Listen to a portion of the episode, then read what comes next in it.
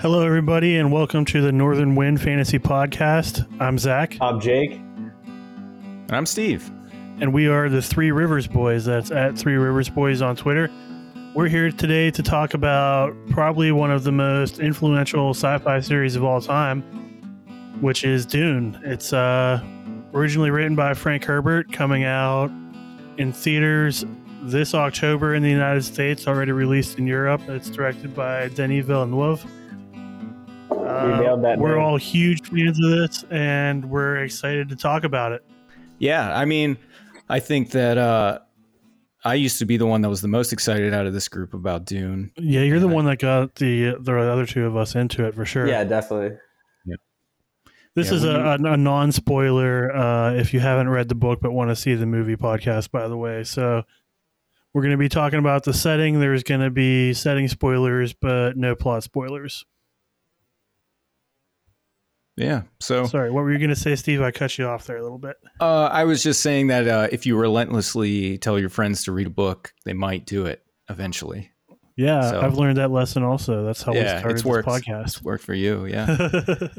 Um, yeah, so I, I used to read a lot of sci-fi, and it took me a while to kind of get into it. But after I read Dune, um, man, I, I really enjoyed the first story, and, and then I read the next five within like probably six months.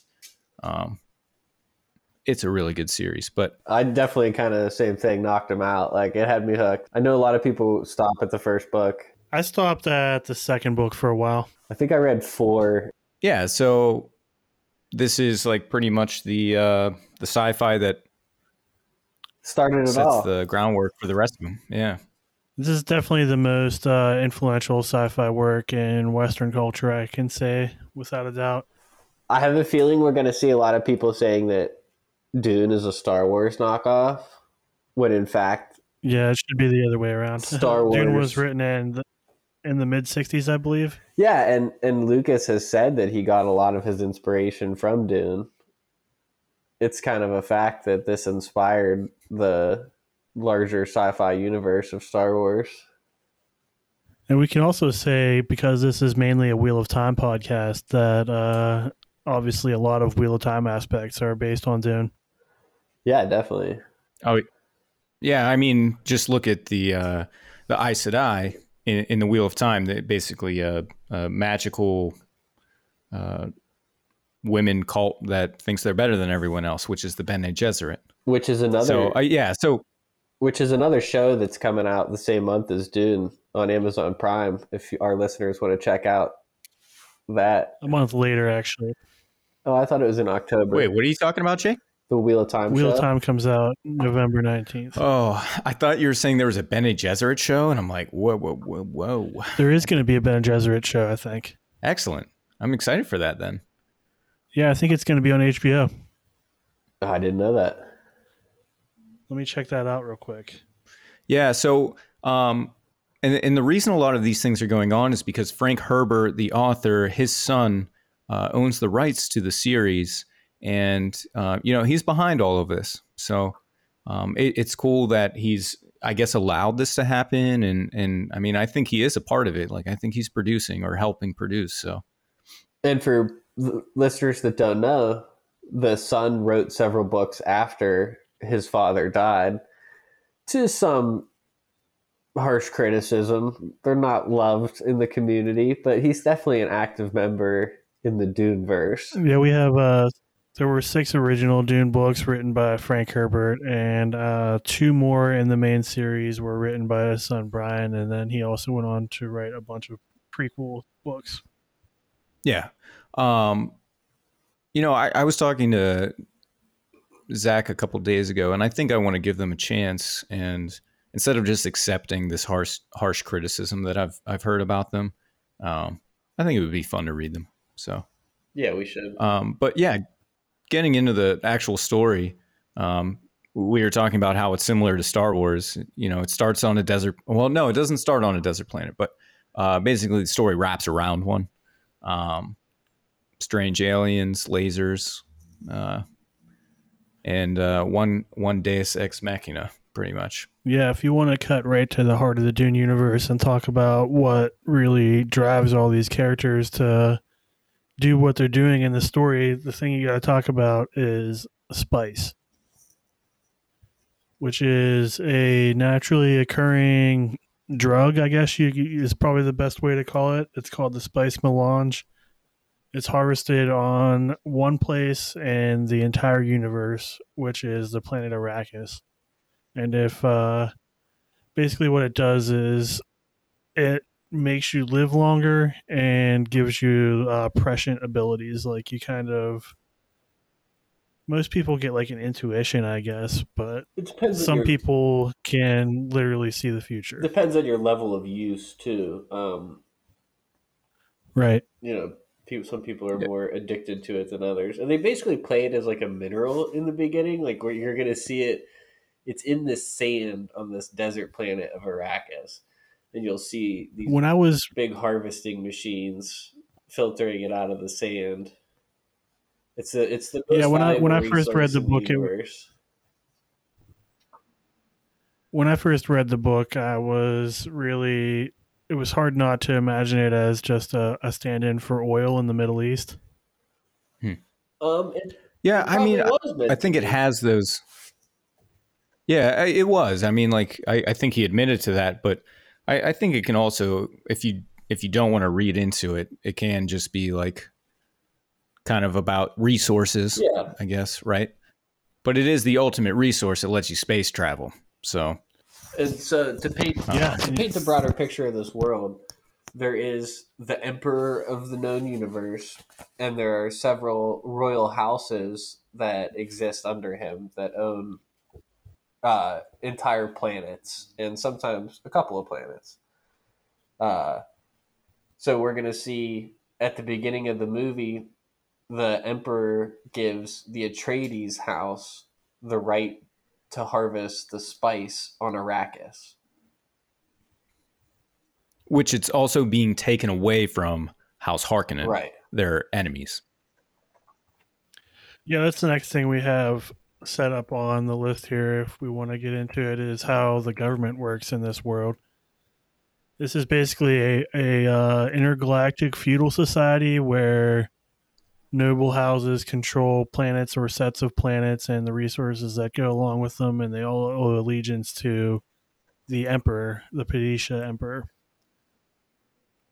And the houses negotiate through uh, this body called the Landsraad Council, which is ruled by the great houses. And the, the biggest ones that we really see are House Corrino, House Atreides, and House Harkonnen. House Corrino is the uh, ruling house. That's where the emperor is from. Uh, Shaddam the Fourth is the current emperor during uh, the, the events of Dune. And his daughter, Princess Irulan. Irulan. Yeah. And uh, the main house that we're going to follow through the story is House Atreides, which uh, at the beginning of the series is ruled by Duke Leto Atreides and his concubine, the Lady Jessica. These are the good guys. Well, Good in quotation marks. These are the Yeah. uh, main characters. They're good guys compared to Yeah, the I- Harkonnen. I, think it's pretty true. Yeah, Yeah, pretty yeah. pretty black and white. Yeah, I mean they, they paint one as very loyal, uh, which is the Atreides, and, and very into like their people, and the Harkonnens are very harsh. Um, almost, I no, they, I mean they are sadists, right? I mean Yeah, they, they're- Oh, yeah, they're very definitely. violent yeah. people. Um, it- it's so funny. Like I keep wanting to jump in and and uh, every single thing I want to say is a spoiler. I'm like, oh, uh, Right. like, yeah, it's, it's hard um, to do these spoiler free ones. yeah. So, being Um, that this is the the main character family that we're talking about, let's just go ahead and run through the rest of the main characters from House Atreides. All right, so like I said, we have the Duke Leto and the Lady Jessica. They are the the ruling couple of House Atreides. I guess it's important to note that the Lady Jessica is not the Duke's wife. She is his concubine, and he has never married her. And that's Wow. partially because she's a member of this like witchdom, the Bene Gesserits, these like women who have abilities. And yeah, he he bought her basically. She was kind of bought like a slave almost. Really? Yeah, I don't remember that. Hmm. Uh, yeah, I, I think she was like expensive or something. It was almost like because the Bene Gesserit, I mean, they're manipulative, right? I mean, they need money, so. I mean, th- they also have their own ambitions by sending specifically Lady Jessica there. That's so. kind of what I thought the deal was. I missed that part. I mean, I think both people get what they right. want. well, they're also like advisors, kind of. And La- La- So they're but kind Leto of and Jessica are in love. like these great. Yeah, they are, which is not typical, but also not uncommon. I don't think some people do marry their Bene Gesserit. okay. Basically, th- these these great houses will pay the Bene Gesserit order to have a Bene Gesserit concubine, who will like give them heirs and also like advise them on matters that they Oh, okay. have have in government. Yeah, I mean, it fuels the Bene Gesserit breeding program. So Yeah. So their son Paul is the the next person we should talk You about. didn't say Uh, the, the Paul- actor's name. yeah, yeah, that was. Uh, so Oscar Isaac is playing Duke Leto Atreides, and Rebecca Ferguson is playing Lady Jessica. Sorry that. Yeah, so let's move on to uh, Paul, who is played by Timothée Chalamet. Who I think is a great Uh, cast for this guy. I think he looks like I thought Paul would look. he is like, I didn't think he was a good match when I first like heard that he was cast, but I've read the book again since then, and yeah, that's pretty much exactly how he's described. Yeah. Uh, Paul is the heir of Duke Leto. Uh, he's the next guy in line to run House Atreides, and he's being groomed for that command at uh, the introduction of the story. He's what, like 15, 16 years old or something like that? Yeah, 15 or think he's 14 or 15. 15. And two of the uh, people that are running this training, at least in the military side of things, are Gurney Halleck and Duncan Idaho. Gurney is played by Josh Brolin, and Duncan is played by what's his Jason name again? Momoa. Jason Momoa. That's right, from Game of Thrones. Yeah. So these are uh, Gurney does more of the the tactical level training, and Duncan does the a lot of the in person like hand to hand training. And I think both of these castings are pretty good too. I love both these guys. Josh Brolin is awesome. And I really like Jason Momoa. I like Jason Momoa, but I don't know. Like I always pictured uh, Duncan as more of like a wispy, like Live, Athletic. And he's he, he's Dude, but- described that way in the books. Like Jason Momoa is a big ass guy, and that's not how he's That's described a in the pretty book. slight change, though. I think he has like the dashing cavalier thing down the. I Oh, agree with that. hundred percent. The personality is like an exact Yeah. match. I mean, it, it does make sense for him to be like kind of like super strong. I mean, Yeah, like it, it works for me. Uh, I don't- like it. Duncan Idaho is actually really important, and you know, I think I, that's all I want to say about him in this series. But um, you know who I pictured before know. the movie came out was uh, the guy that plays the Mandalorian. Um, Oh yeah, I could see that. Pedro, Pedro Pascal. Pascal. Yeah, Yeah. I think I, I said that too. Like I agreed with you, or maybe we talked about it, but yeah, I think he would have been great. Um, he, he's a bit older though. Gurney Um, is another character that I really love. Uh, Yeah, I don't think you've mentioned that he's an ex smuggler. who Gurney? Yeah. cool. He's like an ex-slave, isn't he?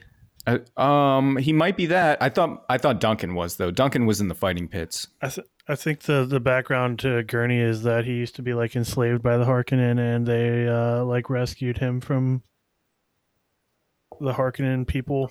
I think that's Duncan. Because Duncan hates them because they killed his mother and made him Let, go let's into let's fighting look this pits. up. I think it's both of them because Gurney Hmm. has a personal vendetta against Beast Rabban. That makes Because sense Beast too. is the one that gave him his nasty scar along his cheek. oh, that sucks. I'm pretty sure Zach's right. But uh, it's kind of we're talking about spoilers even now, so let's. Yeah, not, we're uh, we're getting it down that. But um, Gurney is a warrior poet kind of guy. He has he's famous for playing his baliset. I'm not sure if this is going to be in the movie or not. It hasn't shown up in any of the trailers, and I'll be sad if they do cut this part of him because I love this. Brolin, oh, I don't think Brolin says he They plays won't. it. Okay, well, that's reassuring then, because this is like my favorite part about Gurney is how he like sings a beautiful song. Yeah. He's like a bard. I, Yeah. I think to me, I always pictured it as like some sort of guitar. I pictured Um, like a mandolin. I think. Mm-hmm. Like maybe a big one. Uh, let's see. Who else do you have on here? Thufir Hawat, a mentat. Yeah, this is uh, the mentat. These are another kind of advisory type character, I guess you want to say. Yeah, you you pay for mentats as well. Yeah, they're like human computers. I think that the emperor actually gives them out, right? No, they're kind of like another like order, the order of mentat. You have to like go to the mentat planet and pay for a mentat and then bring him back. Hmm. And we have the actor for Thufir. uh, it's Stephen McKinley Henderson. Okay. And uh, there's one I left off. I guess we should also talk about is uh, Doctor Yueh. Oh yeah. Doctor Yueh is the uh, the doctor and also teaches Paul all of his uh, classroom lessons. Chen Chang. I'm not sure who that is. It's weird on IMDb. It says Dr. Wellington Yueh as Chang Chen. Huh. They have it backwards. Is that that's probably just the actor, Yeah. right?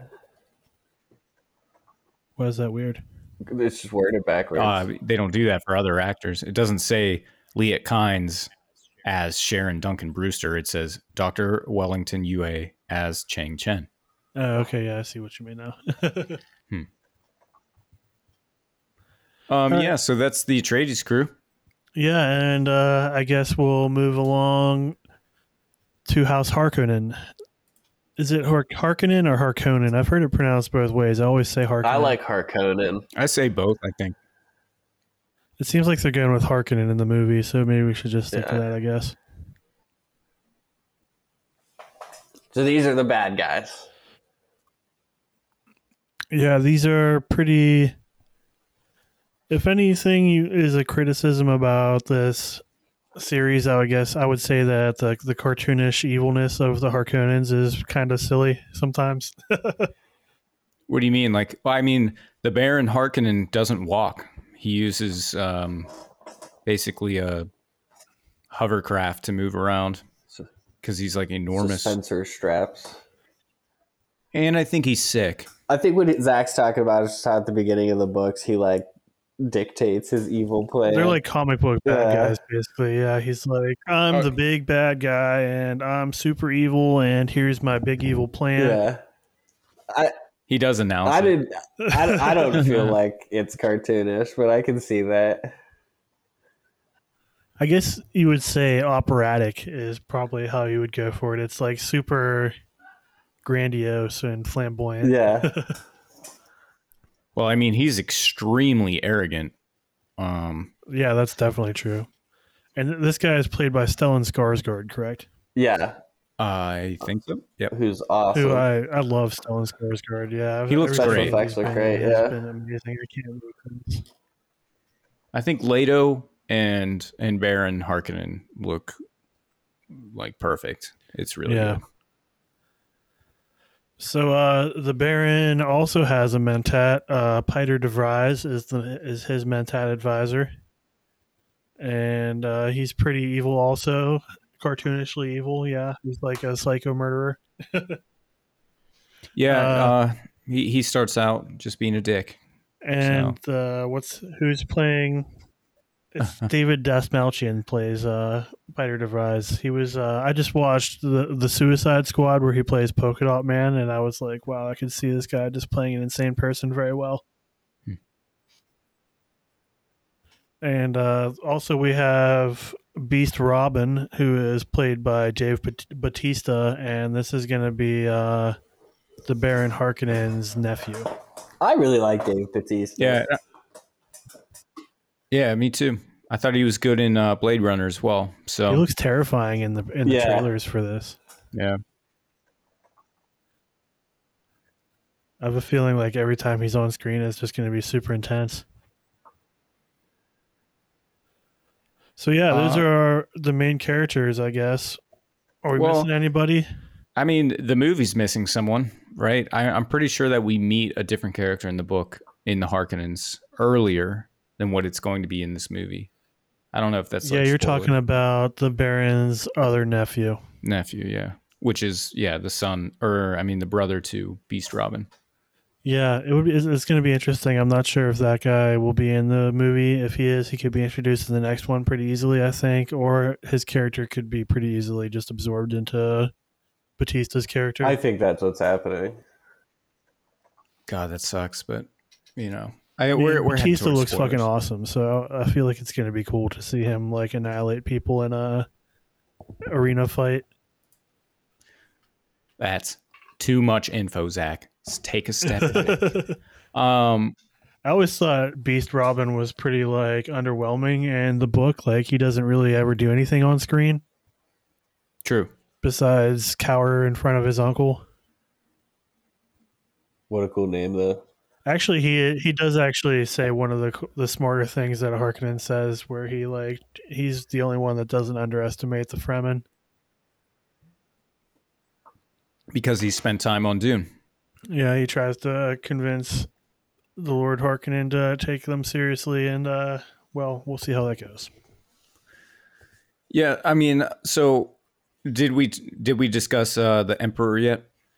Yeah, is has he been cast? Is there like I'm not sure if he's going to be in the movie. Yeah, I thought he was in the he's trailer. be in the movie. Is he on IMDb? Uh, I guess not. No shit. Yeah, so I mean, there there is an emperor. I, I mean, we shouldn't just talk about him very much. I guess we'll just mention that he exists. so, if we want to move from the government back to the economy, kind of, we have the CHOAM organization, which is the, I guess you would call it like a cartel. They kind of, it's a group of it's a corporation that's everybody that's in the Landsraad Council has they compete to have controlling shares of this corporation, and they're basically in charge of every all trade in the empire. It's so funny the way you like try to describe them. You basically said they're a mob uh, or I mean, they kind crime. of well, a cartel is what I would call it because I would compare it to like OPEC, which is a cartel. Yeah, I mean, it's just funny because like all corporations, it seems like you, you basically describe corporations. um, but uh, it's the corporation though. They're kind of like isn't a competing corporation. They're a monopoly. yeah, and I don't. We don't really Yeah. get too much insight into CHOAM other than, um, and I think that this will be in the movie. We're we're going to meet some of the people. CHOAM shares are used ships. as like a, a bargaining chip when like the houses are negotiating with each other. It's kind of like the biggest uh, trade chip that these people have in their arsenal is to say, "Hey, I'll give you my CHOAM shares if you don't attack us" or something. But the Um, reason wait. I compare it to OPEC is because I like to go with that oil uh, metaphor also. yeah. Well, there's, like there's a the, ton the biggest thing that CHOAM is known for is trading spice. So they're the- if like the spice is what makes everything in the entire universe run. So that's why these guys are so important. They control the spice trade first and foremost. And their biggest customer would be the Spacing Guild. Uh, these are the guys that have exclusive access or rights to faster than light travel in the galaxy. So nothing gets accomplished without the Spacing Guild providing transport, basically. And These guys the- do a lot the of Guild spice. Highliners. Yeah. They they uh, bathe in it. literally. They're in Their, tanks. their famous ships are called Guild Highliners, and they're piloted by uh, Guild Navigators, who are like people that are so addicted to spice that they get wheeled around in giant fish tanks full of spice. It looks I like in the they trailer they have like spice helmets. yeah. Oh, that's disappointing. Uh, Actually, they that was like the away one thing from fish Lynch's that I liked. tank. Yeah, that was a really, they're described as almost like fish people in the books like they're, they're so distorted and trans like uh mutated from super spice dependency that they have like fins for hands and they float around in this giant uh spice tank it's like spice tea. Just a bunch of Kwisatz Haderachs permanently swimming. And they can like see the yeah and future. the, the way their powers work the reason they do so much spice is because in order to travel at faster than light speeds and not run through a planet or a star and explode they have to see into the future and pick the perfect path so they look at all the possible paths and decide the one that doesn't end in them dying and that's the how they uh, fly faster than the speed of light pretty tight. Yeah, honestly, just like talking about it in that way makes me think like, how did they fuck up? But, um, well, next up on here you have Bene Gesserits. So this is Jessica in her order, and we're going to see one very early on. They have a needle. Yeah, we But, talked um, about in our Wheel of Time thing when we described the Aes Sedai, we kept using the Catholic Church metaphor, and I think that works pretty well for the Bene Gesserit also. They're the people that wield all the political power in the world without actually being in charge of anything. Um, I mean, they kind of control things with economics, right? Um, I think some of them are even like, no, they're ones to manipulate. They don't kill people, but if they don't like you, you could end up dead. Probably will end up dead. Uh, yeah, and they use the voice. I think that's probably something that's not really a spoiler. Um, But but this is a good thing to talk about. yeah, you want so to the- describe how that works?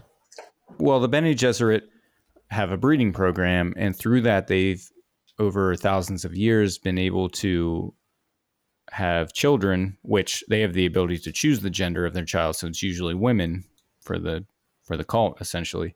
And Yeah, they're famous for being able to control like every uh process that their body does, like sweating, heart rate. Yeah, they're in complete control. And um, they have the power to use voice, which is basically if you've played like Skyrim or something, they, they kind of like yell stuff and, and people listen to it for some reason. It's They don't really- like a Jedi mind trick. Yeah, I, uh, yeah, I would say that. Um, but it can be sometimes like literally like waiting to use it at the right time and then shouting it and then like everybody like just goes along with them. It's pretty Yeah, nuts. it's basically uh these are not the droids you're looking for. hmm And it's hard to resist it. Yeah, only do. people with uh great will are able to resist the voice. Um, and, And I so, guess- yeah, they, I mean, they're trying to get a Kwisatz Haderach, a Messiah, um, Aldib.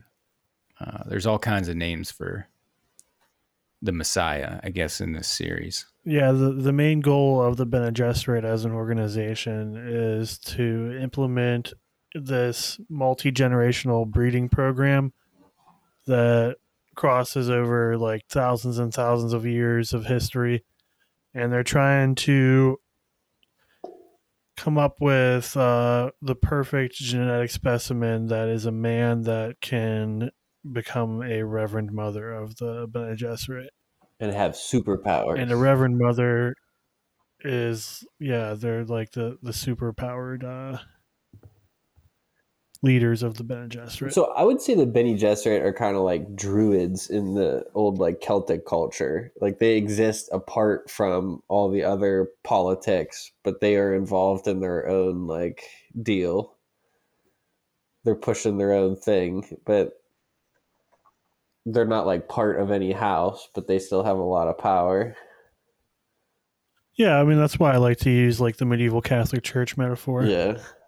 Yeah, and a lot of them are, are actually royal blood. I mean, that's that's why Jessica is with Leto to have a child through him. but it wasn't supposed to be a boy. yeah, so that's the Bene Gesserit in a nutshell. I don't think we really want to get into anything else without giving away spoilers. No. Uh, the last uh, organization or faction that I have listed here is the Mentat Order. We got into these a little bit earlier, talking about uh, Piter de Vries and Thufir Hawat. These guys are basically human computers, which are hired out by noble houses to be advisors.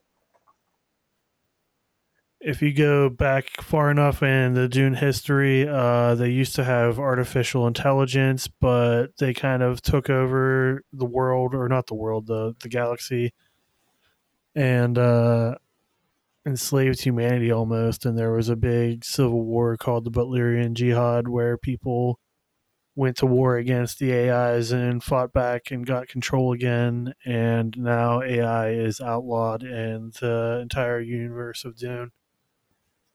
So instead of having supercomputers, they have these like superhuman.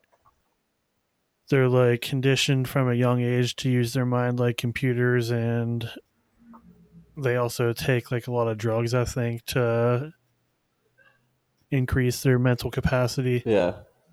Again, spice. So they they kind of like go into a trance and do like some super calculations in their head, like uh, computing the probabilities of successful attacks and things like that. Yeah, and they have memorized like mass amounts of just information.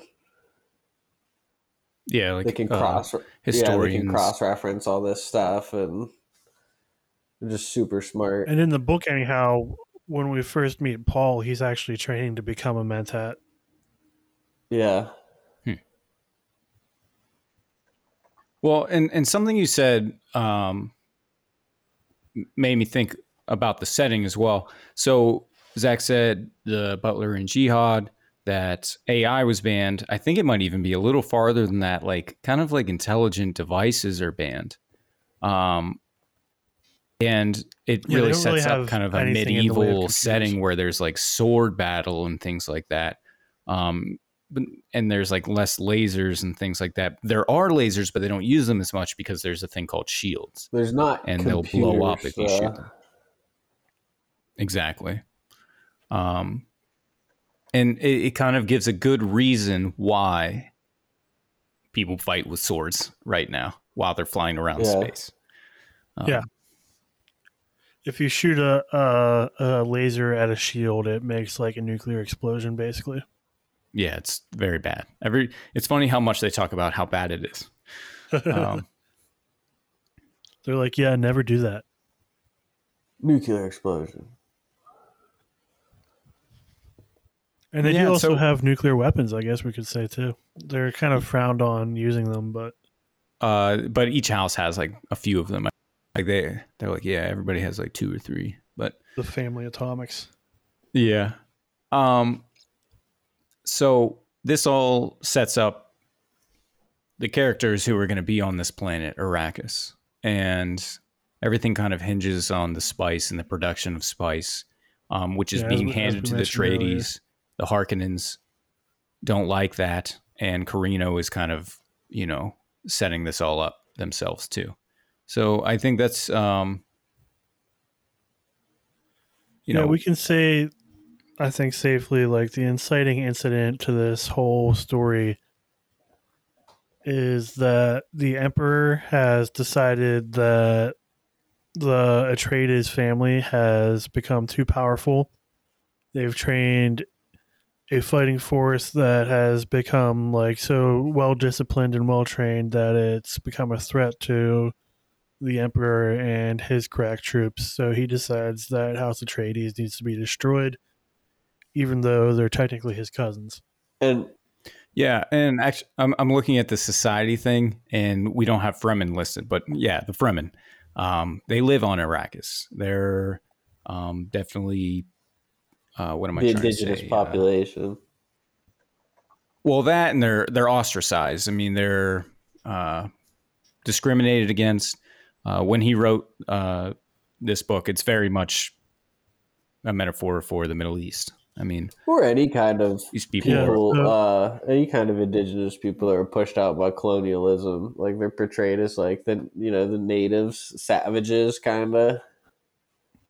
Mhm. colonialism is definitely a central theme in this. I mean, we have the story at the very beginning. Arrakis is controlled by the Harkonnens, but they're they've been installed as this colonial force that kind of outmuscles the native population and exploits them to harvest this resource, uh, spice that the the Fremen of Arrakis don't really get much of a cut in. So it's not really a just society, but the Fremen kind of also don't care because they're just kind of so isolated in the desert that they're doing their own thing anyhow. and they're purposely isolated. They want to be secretive, and that's we'll find out. Like we don't know much about them, but we will. Um, and each of the houses kind of like have their fingers dipped in, trying to be the ones to kind of use that resource. Um, So the Emperor is going to come up with this plan to screw over the Atreides. He's going to take Arrakis away from his the Harkonnens, who he's colluding with, and give it to the Atreides, and then the Harkonnens are going to pretend like they're acting independently and attack the Atreides to take back their land. you're going in spoiler territory there. Well, I mean, we've seen the trailer shows them fighting. yeah, but it's going to be good though. I can't wait for the fights. I've seen some scenes that are like straight out of the book, and I love it. Um, Yeah, I mean the trailer looks you know, awesome. it, it, There are some huge spoilers in the trailer if you've read the book. Like, we won't say what, but it's you'd have to know what it is. getting is. awesome reviews Yeah. overseas. yeah, I mean, at this point, I'm almost worried that this movie is too hyped in my mind. Like, I feel like I'm expecting it to be better than Lord of the Rings at this point. I am Mm. too. Oh, I, I don't know. I I purposely don't want to read the book before I go in, so I'm not analyzing it, and I can just That's watch how it. I feel too. Like it's what it been long enough since I read it. I'm not going to notice like every little detail that's different. I did just reread it like Yeah. two months ago. You listen to it though, which is a little different. Yeah, but I, I, it's still hard when you've just read or listened to the book to not think of the book when you're watching the movie. Yeah. Yeah. If anybody's listening to this, I definitely it's coming out in a few weeks. What is it, the twenty first? So twenty second. twenty second. Thank you. Um, yeah, I mean, like you don't have time anyways. I mean, you could read it all, but um, Pretty big book.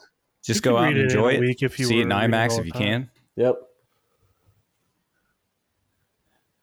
Yeah, uh, it seems like this movie was intentionally crafted to be on IMAX, so that seems like the way to do it. We're thinking about doing a three-hour road trip to the nearest true IMAX because our Pittsburgh IMAX here is uh, not the real deal. Yeah, I'm. I- I'll probably see it here locally, and then I am interested in doing that too. That's where I'm at. I want to see a worm on Yeah, screen. for sure. I think a lot of IMAX runs are very short though, so we have to go see it like the first week if we want to see it in true IMAX. I doubt that. This movie's going to make so much money. They're hurting that's so true. bad. They need to run this in IMAX. That's a good point. Yeah. I just saw that Legend of Shang-Chi broke 200 million at the box office. It's the first movie since the pandemic to do well. That's great. Yeah. Well, I I, do mean, love uh, film, so is there anything else that we want to bring up here? I think we've laid everything out pretty well. Uh, I think if we went any farther, it would just have to go into spoiler territory. I yeah, mean, like so Yeah, this went longer than we thought. wrap it it would. go in there and watch your desert fighting sci-fi. It's going to be great. It's going to be so good. See a big worm. yeah, thanks. Thanks for. Uh, oh man, we did. we didn't talk about worms at all. I did a little bit. I want to see one on screen. I, I to me that's something that's revealed. You know what I mean? Like Yeah. it's uh That's true. Yeah, there are big worms. We'll just say that. All right. Yeah. Thanks for joining us. This has been our Three Rivers Boys preview of Dune. Look for it in theaters October 22nd. We're the Three Rivers Boys. I'm Zach. I'm Jake. And I'm Steve. Follow us on Twitter at Three Rivers Boys. That's three spelled out, Rivers Boys. Thanks for joining us. Bye bye. Love you. Bye.